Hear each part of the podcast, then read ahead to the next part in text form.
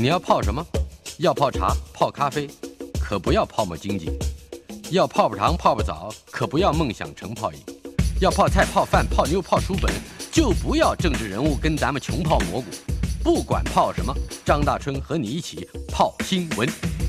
台北 FM 九八点一 News 九八九八新闻台，呃，台湾国际纪录片影展 TIDF 一九九八年成立，创办到今。呃，已经来到了第十三届，它是一个双年半展，来算走过了二十多个年头。呃，新冠疫情从二零二零年席卷全球之后，不但彻底改变了人类的生活，也直接影响了影像创作的题材、形式、制作方式以及规格。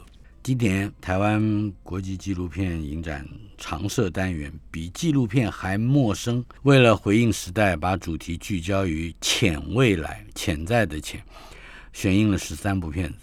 在形式上呈现疫情时代创作者就是如何在呃限制和隔离之下，持续透过影像反映生活、反映真实、刻画人与人之间的关系。第十三届台湾国际纪录片影展将在五月六号到五月十五号，在国家电影及视听文化中心，还有台北金湛微秀影城，还有光点华山电影馆，还有那个台湾当代文化实验场的 C Lab 举行，总共放映国内外不得了的数字，一百八十八部纪录片。今天娱乐红趴单元访问的是。第二次来到节目中的林木才、林从玉，他是 TIDF 的策展人，也就是呃我们今天要讨论的题目——第十三届台湾国际纪录片的影展。再强调一次时间：五月六号星期五到五月十五号星期天。呃，首先林木才，嗯，他是策展人，我要问一下，你是怎么进入？我印象所及。好像进入这个呃纪录片这个世界，跟一部呃吴以峰的片子有关。对对，先跟大家打个招呼哈，主持人好，各位听众大家好。那我会进入纪录片的世界，我觉得也蛮偶然的哈。那主要是我大学念的是企企业管理系，对。那以前在这个升学主义的压迫下，其实你也不知道自己要填什么科系，嗯。所以，像企业管理或者是一些商管的科系，这我的父母就说啊，你填就对了，嗯，好，会有饭吃，对，未来不怕找不到工作，或者是说高中的时候，呃，因为那时候大学联考嘛，所以老师还是说啊，你就是尽量去考试，那不会鼓励你说去发展自己的兴趣，或者说寻找自己的志业这样子。那我就填了一个气管系，结果发现去上课这些商管啊、经济学、会计学、管理学，嗯，我好像完全没有兴趣，所以在学校的课业成绩就非常非常的差啊，那就有点自我放弃、自我放逐。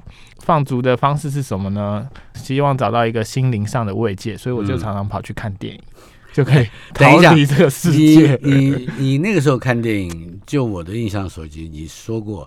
你大概还不知道电影除了好莱坞之外还有别的电影。对，因为国高中也都是看好莱坞电影嘛，《侏罗纪公园》什么的，所以我当时候在高雄念书。那高雄当年成立了一个电影图书馆，哦，就是现在的高雄电影馆。嗯，那我就想说，哎，这个电影图书馆里面的电影跟外面接触到的商业电影有没有不一样？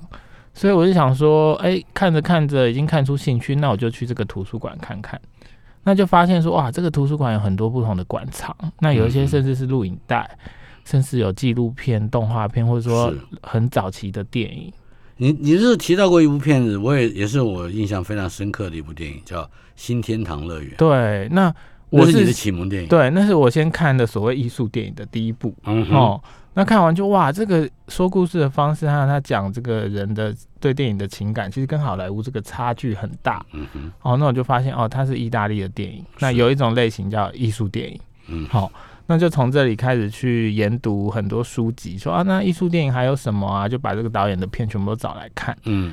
然后一边看片一边看书，就发现说这个书里面其实提到一种我没见过的影片类型，叫做纪录片。好，那他讲的都是国外的书里都写的是国外的经典作品啊，所以我也没机会看到。嗯，但又读到台湾电影的时候，有的人就提到说啊，在台湾的电影的纪录片史上的一个经典之作，就叫做《月亮的小孩》。月亮的小孩，对，那我就想说这什么奇怪的片名？那到图书馆去就发现，哇，这个目录上居然有这部片。嗯哦，我就跟这个馆员说，哎、我想我想要看这个《月亮的小孩》，那是一卷录影带。嗯哼，那我记得印象还蛮深刻，已经二十年前嘛。那那个馆员就用一脸狐疑的表情看着我，嗯好像从来没有人没有人说借过，对，没有人接过，没有人说他要看纪录片。嗯哼，好、他就说啊，你去六号位置上坐着，那我在这边帮你放。那看的时候，这个影片大概是六十分钟，那它是一九九零年拍的，哦，是，那我那时候看的时候大概是两千零一年，好，所以已经隔了十年，然后我大概是二十出头。那我看的时候非常的震撼，非常的感动，因为这个影片它讲的是白化症患者的故事。那当然，俗称叫白仔是吧？对，以前就是因为偏见跟歧视，有的人会觉得啊，他们是跟美国人偷生的啊，或等等等。哦、嗯，那我看片的过程很震撼，是因为我发现在我自己的生活圈里面，其实从来没有跟我不一样的人，就我活在一个同温层里。啊哈，那我父母就会跟我说，呃，希望你好好的念书啊，你不要管太多的事情啊。嗯那这些呃跟你不一样的人，你也不要去不要去招惹，，对，不要去招惹，不要管太多这样子。嗯那所以当他们在这个影片里面开始哭泣，或者说开始讲说，譬如说他们在学校求学的时候被同学欺负、是，被歧视，或者说被霸凌的时候，那时候我我突然在想说，诶，他们讲的这个人是不是我？他们这么伤心、这么痛苦，是不是因为就是有我这种 好像 漠不关心的人？嗯那我在那个当下，好像重重的被当头棒喝打了一下，但是我其实一直在哭泣。你你在看电影的过程里面也一直在哭，，对我一直在哽咽哭泣，而且那是一种好像蛮崩溃的那一种嗯哼，一种哭泣哈。那我后来就仔细回想，哎、为什么我会这样子啊？反而在反思的过程，你就发现说，哎、这个影片它带你去了一个你从来没有去过的地方，带你去理解你没有办法理解或遇见的人。可是这些人他讲的事情会跟你活的这个世界是非常非常有关系的。也就是说，你不是一个单独的存在，你是一个人类的群体，或者说一个社会结构下的一份子。那这些人会，譬如说会委屈、会会伤心，其实是因为有一个结构性的问题。是，那我在那个当下看了这个片，才理解说啊，原来是这样子。那我是不是可以用更开阔的心嗯情去看待世界上的事物？那这个跟我求学也有另外一个关系，因为我功课非常的差嘛。就是你刚刚讲的气管，对，嗯那我就是翘课啊，去看电影，去去运动啊，等等等。嗯那有一天呢，我妈就 过得很好 有一天我妈就收到成绩单了，然后我就很紧张，然后完蛋了，我已经是濒临被退学的边缘。啊，那我想我妈我爸会不会非常的生气这样子？因为我也没有告诉他们我在学校的情况。是，然后我妈就很很慎重的跟我说，我要跟你开一个家庭会议。那我想说，我从小到大也没开过什么家庭会议啊。她就跟我说，呃，我看到你的成绩很差，这样子嗯，就你是不是没有兴趣念这个书？那你要不要想一想，你要念什么，或者你要转学？嗯，那因为我妈是信基督教的，哦、是，她就跟我讲一个圣经上的话，她说：“上帝为你关了一扇门，那他会让你开一扇窗。”对，那我很惊讶，因为我妈从来没跟我讲过这些事情。嗯那她这个意思是暗示我说，是不是如果我对某些东西有兴趣，我就大胆的去追寻吧，这样子。嗯，那我当然也有去试着考转学考啊，考英文系啊，等等等，嗯但都没有考上。是，那最后我我怀抱着一个计划，就是说，好吧，那我就把气管系念到毕业，就是成绩很差也没有关系，就是先毕业再说。但是同时在课业上，哈嗯，课余我就是去念电影。那念电影、就是，你还参加了社团，对我还创了一个电影社，然后跟同好讨论电影。呃，课余我就开始念电影的书、理论的书、电影史的书、研究的书，然后试着自己写所谓的影评。影评，对，所以那是学生时代。啊。我一边也在大学三年级的时候想说，那我来考一个研究所，嗯。所以我后来有考上台南艺术大学的音像管理所，它就是。是，电影专业的一个研究所，嗯。所以这所以你稍微扭曲了、扭正了，不是扭曲了，扭正了一点你的学习道路。啊。对对对，就就觉得啊，好像电影遇到这个电影跟纪录片，有点把我从歧路转回正途了，这样子。嗯嗯嗯嗯，原来气管系是歧路啊。不过，为什么会去找那么远的联系？我其实对这个年轻人开始对纪录片，还不是一般的剧情片有兴趣，呃，甚至呃投投入极大的心力，嗯帮助更多的人能够受到这样的感动。我对这个非常好奇，因为好像我们已经惯于听呃戏剧性的故事、传奇性的故事，而不太能够呃见识到，尤其是在我们用平凡的眼睛里面去，我们无从想象那些个简单生活或者是质朴的生活内在也会有非常深刻的嗯情感波动。那么在电影社里面，你也是专攻纪录片吗？还是我我记得电影社的时候，我们会放艺术电影，也会放纪录片，嗯但是放纪录片的时候人就非常的少，是 所以大家还是习惯于看戏剧性比较强的电影啊。嗯对，确实是这样子。那那刚刚有提到纪录片里面，可能它比较质朴，或者说它跟现实的关系非常的强烈。更重要的是，我们的一般的观众没有看纪录片的传统。对，这个这是吴宇峰自己讲的。对，其实没有这个习惯或管道啦。那像早期我要看纪录片，我是要参加社区大学，那是。专门纪录片的课，或者是我只能锁定公共电视台的嗯。某一个纪录观点节目，好、每个礼拜可以看一部，有点求知若渴。嗯。但是现在其实管道非常的普遍，很多线上的平台哦，影音平台全部都有，其实是蛮优质的纪录片。嗯嗯。嗯，但是会把 TIDF 嗯这个尤其是策展的工作当做正业，这恐怕是你的第一个正业。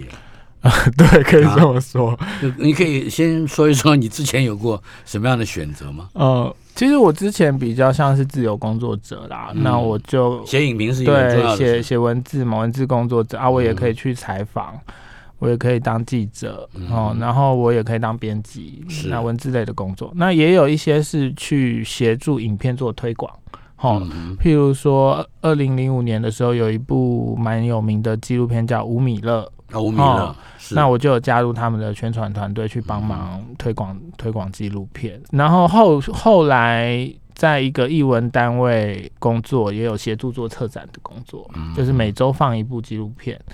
那这个都是算累积的经验到现在，所以对于策展工作来说，有点准备的很完全，然后嗯试着来操盘这么大的影展。一百八十八部电影可能不是一个极限啊。我们知道，电影的影展，尤其是当策展人有更多灵通的这个管道的时候，它会无限膨胀的。但是要掌握这些个观众在一定的时间之内去接触，呃，他们并不太习惯看到的类型的片子，这里面应该会有一些要掌握的窍门。嗯，对，其实这一百八十八部大概有百分之六十到七十以上，它都是来自于国际的作品。是，那这些作品有些是透过征件而来，有些是透过策展团队去挑选的。嗯哼，好、那我们在挑选的状态，或者说所谓策展的过程里，其实会一直在构思说，那就台湾在地的观众还有在地的脉络来讲，引进哪些作品其实是。是对观众最好的，就是也就是说，观众需要看到哪些片。那嗯，当然，这个影展它不像金马影展这么的受到呃一般观众的喜爱，因为它还是有一个门槛在。是。那这个门槛就是说，譬如说现在有乌克兰跟俄国的战争，嗯哼，哦，那其实我们就会去想，那虽然战争发生在当下，没有所谓的纪录片产生，嗯哼，可是如果我们回看这个世界上的各种纷争，是不是也可以挑选一些难民议题的影片？嗯哦，类似这样子，让大家从不同的事件跟题材可以去延伸思考。就是相关性的要有。对嗯对。那当然有一些也是透过不同的策展包装，像我们今年有一个是在讲菲律宾的专题单元。是对，那菲律宾大家，我相信大部分的人应该都是蛮陌生的，虽然它跟我们的地理地理位置很近，但是文化距离却很很远。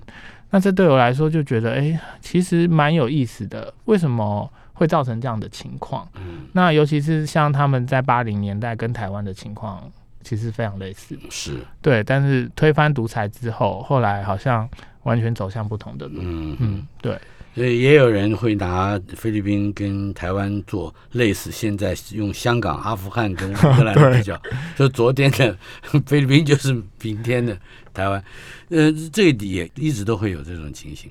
但是、呃除了生活内在的，或者说政治，尤其是地缘政治内在的这些相关性之外，好像还有一些会，我不知道会吓走观众，还是会吸引观众。我我是被吸引了，有因为你你提到一部片子，这个导演叫做 Volker Koep，嗯，你说这个世界上大概或者是全台湾好像没有超过二十个人看过他的片，对哇，我就觉得这个片子我一定要看一下。对，这个是我们上一届的焦点导演。嗯那呃，他是出生在东德，好、是然后在东德的电影厂工作。他现在已经七十几岁所以他从二十几岁就开始工作，拍摄东德工厂里的女工。嗯，然后他是可能两年就拍一次，所以这个时间跨度他跨到三十年左右，哦一直到一九八零年代中期东西德嗯合并嘛。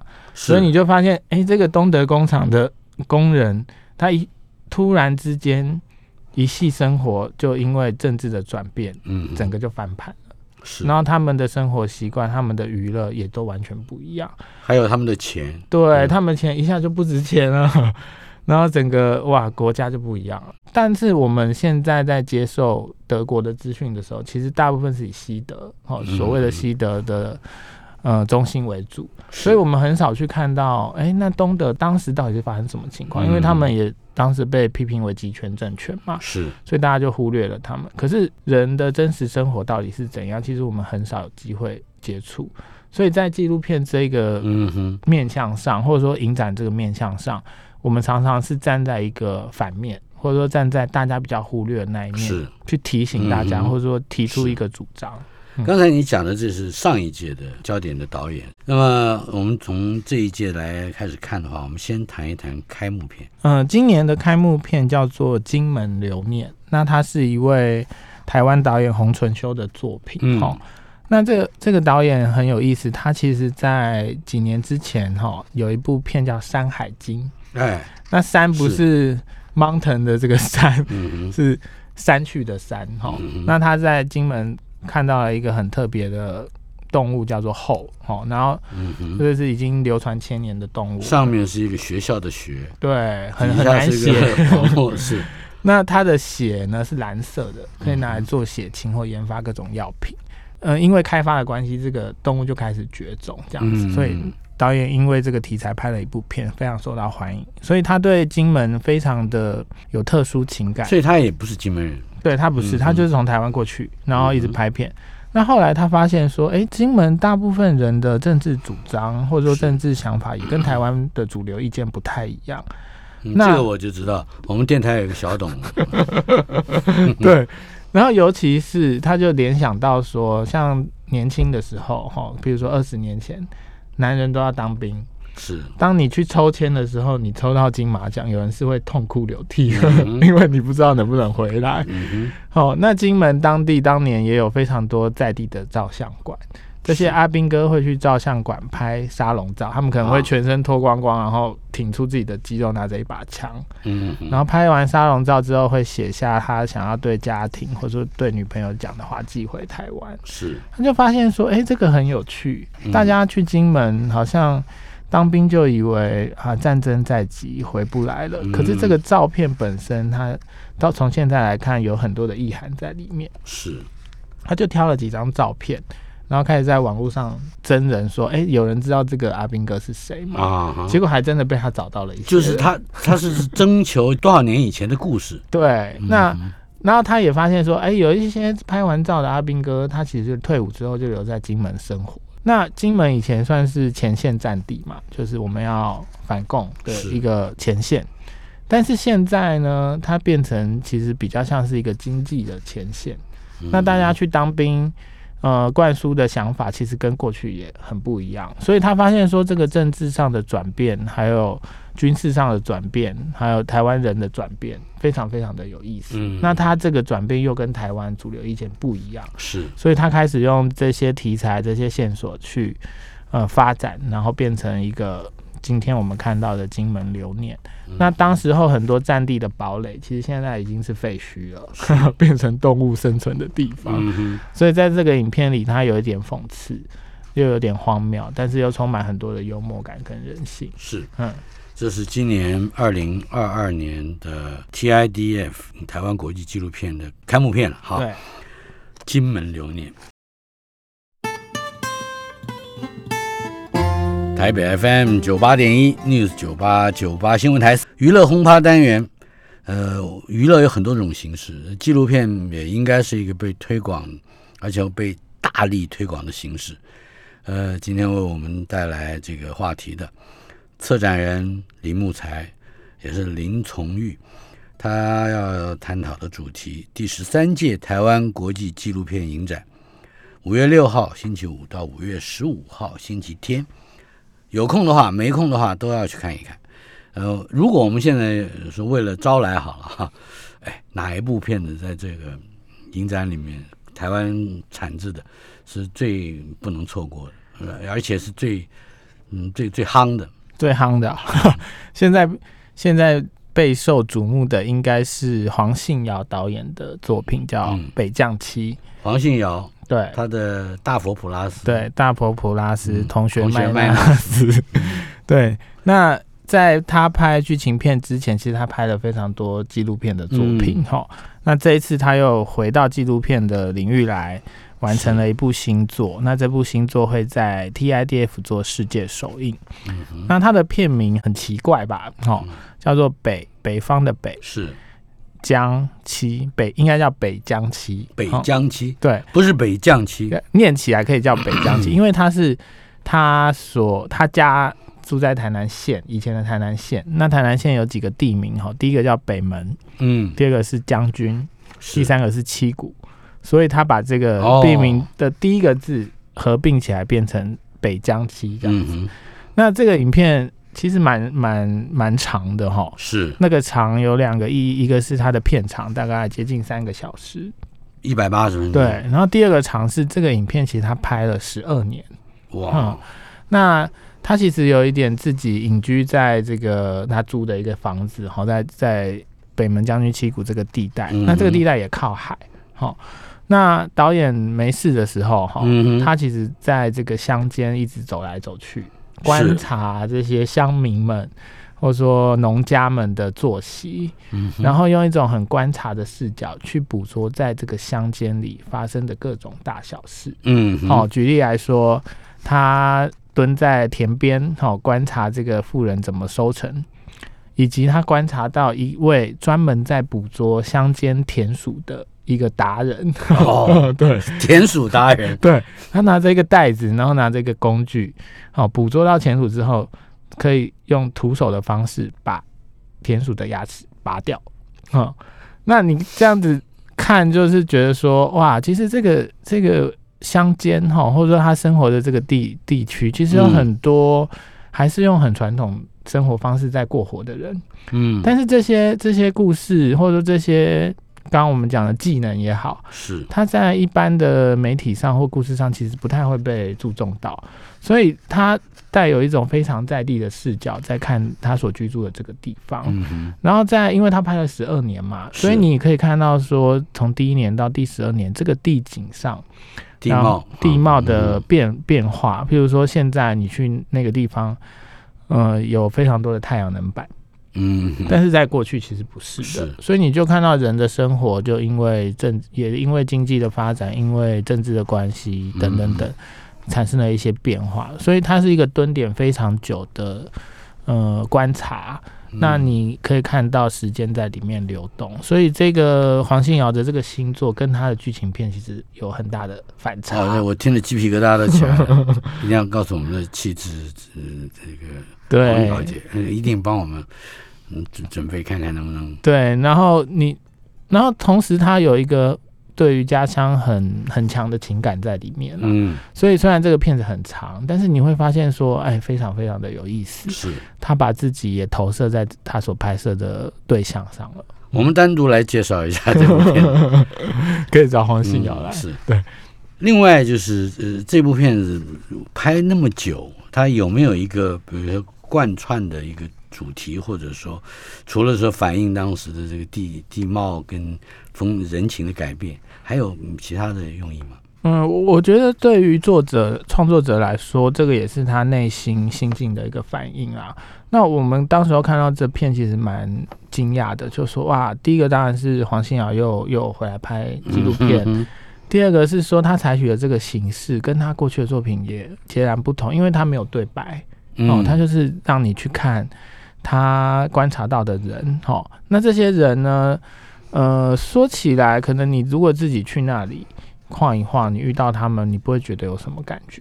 可是因为是黄信尧，他会跟这些人对话，然后会问他问题，嗯，然后他们之间就有了一些互动。好，那这些互动其实非常的淳朴或真挚。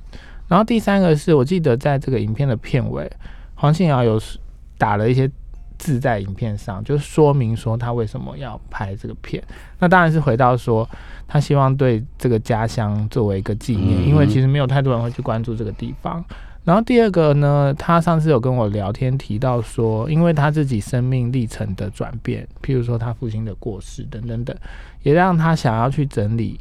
他这十几年来拍的一个素材，嗯，所以你可以想象说，十二年他拍了多少东西，然后在后置剪接的过程里又怎么消化，或者是筛选，然后变成现在这个作品。所以他可以说是一个在精炼的过程里练出来的片。嗯，呃，这一部片子有有可能在比如商业戏剧戏院里面去，我觉得，嗯，可能。机会相对少了，因为它片长也很长，一百八十。对，可但是如果是在艺术电影院或者是说少数几场放映，我觉得会有机会的。是，嗯，那我们影展的话，目前是放映两场。那它因为是在竞赛单元，如果它得奖了，我们再会加映一场。啊，不过这个你刚刚讲说已经完售了是吧？哎，还没，还没，快即将完售，但还没。开幕片已经完售。对，开幕片完售。对。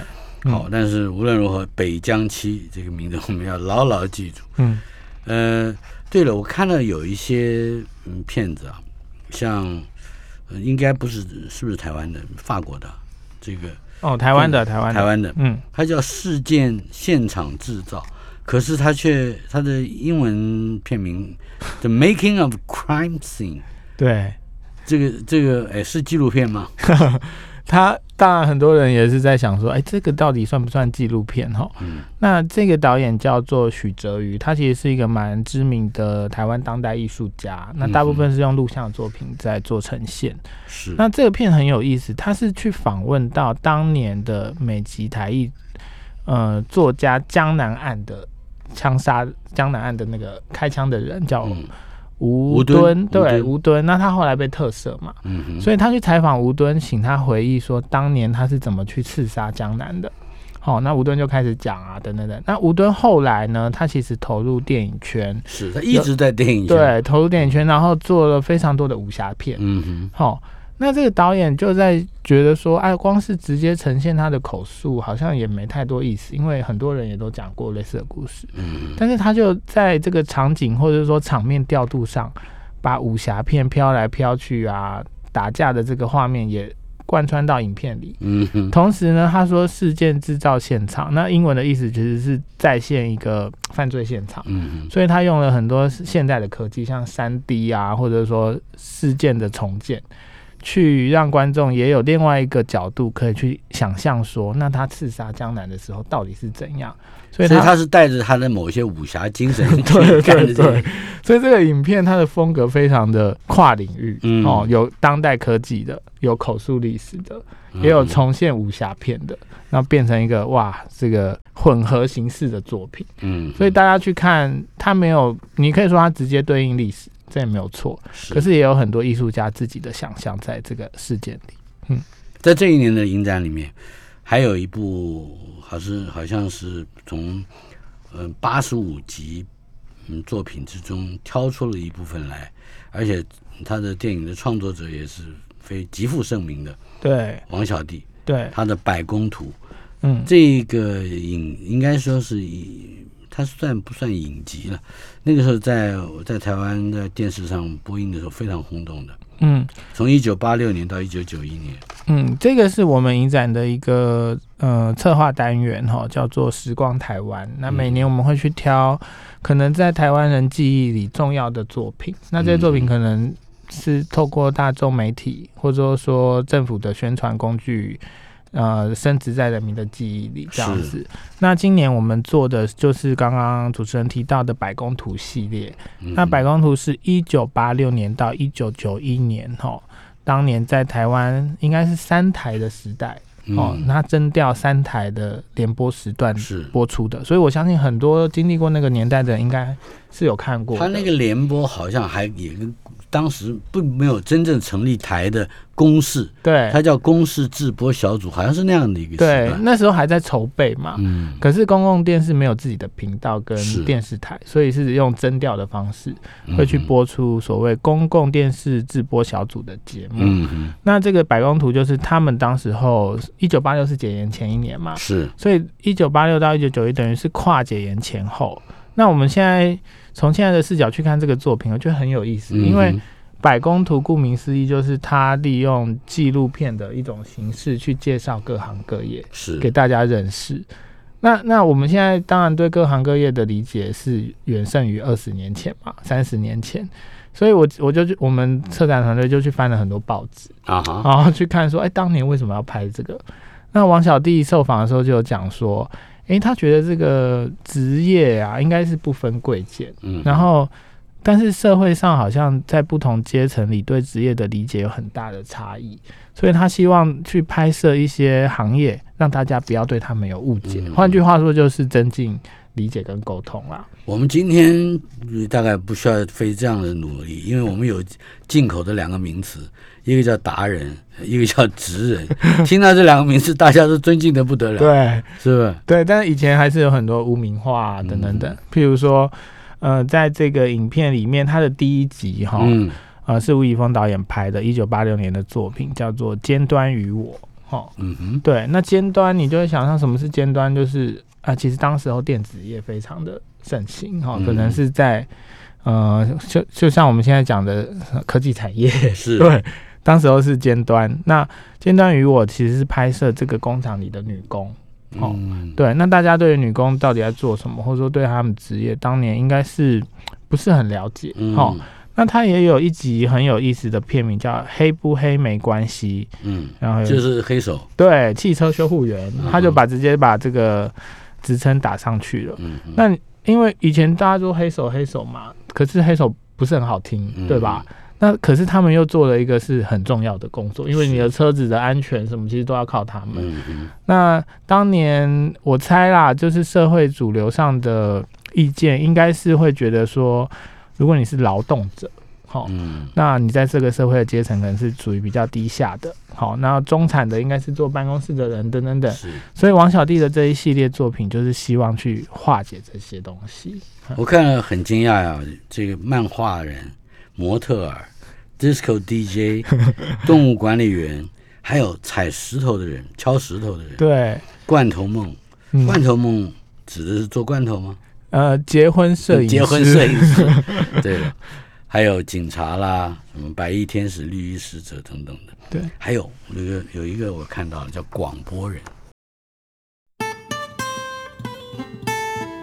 台北 FM 九八点一 News 九八九八新闻台，台湾国际纪录片影展 TIDF，一九九八年创立到今天已经第十三届了，是一个双年展，走过了二十多个年头，呃，现在面临了新冠疫情的威胁，到底从事纪录片拍摄的人，呃，也该如何面对这个局势，而且尽量降低所受到的影响，如何再继续坚持的以长时间去关注它的题材，掌握它的形式，呃，这都是现在在这个领域里面的人关心的事。呃，林木才是策展人，在呃今年的这个展展览之中，我们多花一点力气，都介绍台湾的作品。呃，有一个作品叫《庭中哎有奇树》，是吧？这是从古诗十九首来的名字。对，没错。嗯，那这个导演叫曾维亮，他其实是新加坡籍的哈，但在台湾已经很久了。那拍了很多重要的短片。那这部作品呢，是他跟高雄合作的。哈，是。那他的选题现在看起来非常的重要吧？哦，他是去拍摄高雄一个接近废墟的大楼，叫城中城。嗯，那现在大家如果有印象的话，这个城中城他在几个月前哦发生大火事是其实死了非常多的人。那导演其实是在这个事件之前就进去拍摄的。好，那我刚刚说他比较接近类似废墟的状态。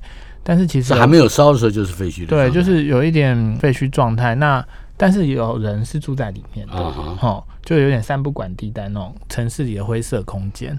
那他进到他其实进去了一些空间，然后去拍摄这些人生活的情况。嗯哼。但是他的叙事方式比较像是去凝视他生活的空间，他的房间，他的人。然后他们在做什么？这样子，这些人也并没有拒绝他。对，这些人没有拒绝他，所以，但是这些人可能有一些已经不在了。对，现在看起来应该是有些不在的。那我们可以从他的镜头或者说他的影像去想象，说到底是什么样的人会住在这个地方？哦，他可能是拾荒的人，好，是，那可能是呃卖卖花的，就在路上卖卖东西的人这样子。好，那他们的生活条件当然很不好，所以被迫。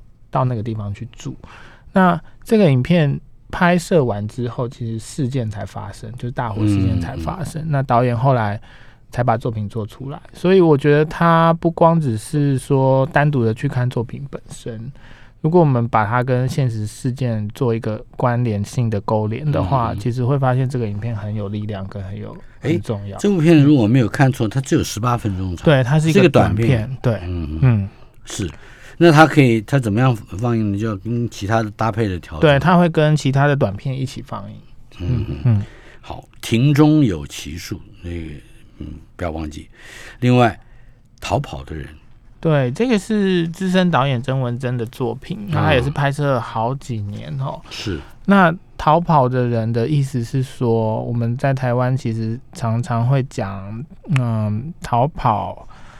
移工哈，嗯哼，对，就是其但绕跑绕跑移工或逃跑移工哈，但是其实如果要用一个比较中性客观的词来讲，他们叫做无照移工啊，就是他们的证照失效了。那当然会会离开他原来的雇主，应该是有各式各样的原因。那有一些原因可能是被雇主压迫啊，或者受不了这个劳动环境而离开的哈。那这个影片主要记录了两个主角哈，一位主角呢，他其实来台湾工作没几年之后，他就决定要离开他的雇主，也就是所谓的逃跑了。嗯，那用一种非法的方式一直在台湾生活。是。那他在这个移工圈，尤其是越南的移工圈，非非常非常的重要。原因是因为在他们非常不好的工作环境下，常常有人会受伤。嗯，常常有人会需要钱，常常有人甚至会死亡，等等等。所以这个他所拍摄的其中一个主角有点像大姐头的角色，就是大家出事了，赶快去告诉他，然后他会在社群里或者在越南帮忙大家募款。他是从越南来的，对，哦，然后因为他其实在越南有他是做过记者，然后也大学毕业，所以其实他们的知识水平都非常的好。是对，这是因为生活所逼。必须跨海来工作。嗯嗯那甚至我记得有一幕是，呃，这个这个女主角哈，她其中做的一件事情就是，她会让在不幸在台湾上升的义工去处理他们的后事，然后她会去募款，然后让他们火化之后，抱着他们的骨灰，嗯，带回越带回越南。好，所以我看到这些其实蛮一方面很感动，哦，一方面又很伤心。是，那这个虽然是台湾作品，可是他拍摄不是直接是台湾人，嗯，他反而用一个在台湾跟我们一起生活的对象，去影射出台湾社会对于这些义工的不友善，好，或者各各种劳动上的缺失，所以这些作品其实它提供了一个让我们真的可以去反省的视角，然后让我们去听听看，然后去真实的看到为什么这些人要逃，是。那他们逃的理由，他们逃的环境到底是什么？所以这刚刚我提到的《庭中有奇树》跟《逃跑的人》，其实都是非常有力量的片。嗯嗯，我总是会想起来，这个作家蒋勋在多年以前上我节目的时候，讲到他写的一篇小说，当然跟这些故事都无关，可是是一个悲惨的富人叫明月的啊，他的标题就叫《富人明月的故事》。讲到后来，那个呃蒋勋忽然之间抬头看我一眼，说：“我们也很可能在一不小心之下就变成了那样的人。”嗯，所以我们看到了，不管是谁，呃，在我们身边，在台湾的这个地理上会出现这样的悲剧的时候，往往要下一步 可以多想一点的。对啊，我们只要稍稍运气坏一点，或者是一件事情处理的不对一点，那我们就差不多是这样。对，就是这些人看起来是走入绝境，或者是说不好的路，他其实背后有很多原因的。是。那我们刚刚提到这么多影片，其实很多纪录片都在试着告诉观众说，我们如何去同理跟理解这个人的处境，那背后的问题又是什么？很难简单的划分呢。嗯，你另外在这个展览影展之间啊之中有那么一个专题叫焦点专题。必须虚构，那也就是后国族菲律宾纪录片的多样真实，可以介绍一下这个单元吗？好，这个单元是影展里呃片量最多的，我们选了大概有四十六部的菲律宾作品。那一方面是菲律宾五月，呃，应该是九号的时候就要总统大选嘛。嗯。那另外一个部分，等一下，这是他们的总总统大选的一个一个活节目吗？也不是，但是大家关心的话可以去看一下。那那这个所谓呃必须虚构，在纪录片里面其实听起来有点奇怪啦，因为是大部分是很写实的，是很直接的，或者说拒绝虚构的。可是，在菲律宾恶劣的政治环境底下，好，或者是说呃生活环境底下，有一些惨状是你很难直接去描写的，或者有一些族群他也不太愿意被你拍摄。那这时候虚构作为一种手段，它就有必要性。哦，它可以，它可以借由你的视角，真的去把现实给描写出来。所以这个是这个单元里主要的一个构思。那也就是这每一部片子都有一不一定程度虚构的，有一点虚构的，对，有或多或少都有。那但是他可能会去回应到的问题是，像菲律宾被美国殖民的问题，哦，殖民文化留下来的遗毒。或者是说独裁政权、毒品战争留下来的各种创伤，嗯，所以在这个系列作品里，它其实分成很多很多不同的主题。然后菲律宾的独立电影创作其实非常的狂野跟有创意，是。那我觉得观众去看应该会非感到非常的惊讶或者说意外，因为这些影片在虚构的这个手段下。展现出可能超越真实的力量。我看大部分都是短片，而且都很短，五分钟、六分钟、八分钟，看起来应该也没有太多的负担。对，不会压力不会很大，压力真的不会很大，就可能看个抖音啊啊！我抖音四分钟看一看，哎，有时候也知道一些这个世界上的事情。对啊，当然为什么不去大荧幕看？那当然，我我刚刚提到说有一些现实的情况不太允许被拍摄嘛，所以在这个虚构里，有很多人其实添加很多幽默感。哦，有很多诙谐或讽刺的方式去讲故事啊，那这样你负担真的不会很大，然后你也会觉得说，呃，看到他们的智慧跟创意是，嗯，每一个影展都有开幕片，也有闭幕片，这我们这一次有没有？呃，这次在我的心目中有一个心目中，这是怎么回事？对我们没有把它列出来啦，但是我们把它排在最后一天。嗯，那这个就是我们刚刚有讲到菲律宾单元里的一个作品，一个史诗作品，哦，叫做《为什么彩虹的中间是黄色》。嗯嗯，那这个导演叫 k i l e t a h i m i 他其实是公认的菲律宾电影大师。那他在一九九四年的时候完成这个作品，啊，去讲，他其实很简单，概念很简单，就是。彩虹是红橙黄绿蓝靛紫嘛？那他刚好在拍摄这个作品的中期呢，一九八六年左右遇到菲律宾的人民革命，就是推翻马可斯，哈，独裁政权。是。那他说为什么彩虹中间是黄色呢？嗯因为红橙黄绿蓝靛紫，其实每个颜色在菲律宾里面，它就是把它作为一种隐喻，像绿色可能就是军人，哦，蓝色可能是某个政党，等等等。那他说中间是黄色，就是因为他去肯定人民的力量，然后做，应该说这个国家要以人民为主，然后可是它是中间是绿的，所以他他也没有解释为什么，他没解释。对，那他是一个很有，他有三个小孩，所以他是啊跟小孩一起完成这个作品，哦，那是一个十二年的家庭记录，所以他也有一百七十分钟。对，他也很长，嗯，但是看这作品非常的值得啊，因为它是一个经典经典之作。是嗯。林木才六年才来我们电节目一次啊，是吧？呃，这中间是不是也拍了一些片子？呃，我我去两年前拍了一个片，对，叫做《自由广场》，嗯嗯，好玩而已，好玩而已。嗯，嗯，哎，好像不不肯多介绍一点。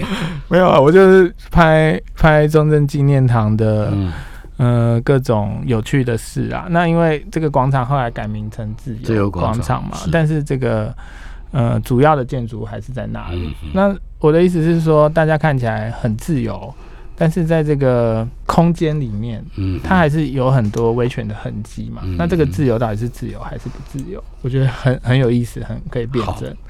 呃，就是不知道谁继承了谁的 威权威很混和威权乱的状 态。好的，非常感谢林木才在我们的现场为我们介绍，呃，第十三届国际纪录片影展，五月六号星期五到五月十五号星期天，嗯，都有很多片子，有多少部片子？一一百八十八部，对对不对嗯？一百八十八部，有一些很短，但是把它当抖音看，集合起来也应该有庞大的震撼力。对。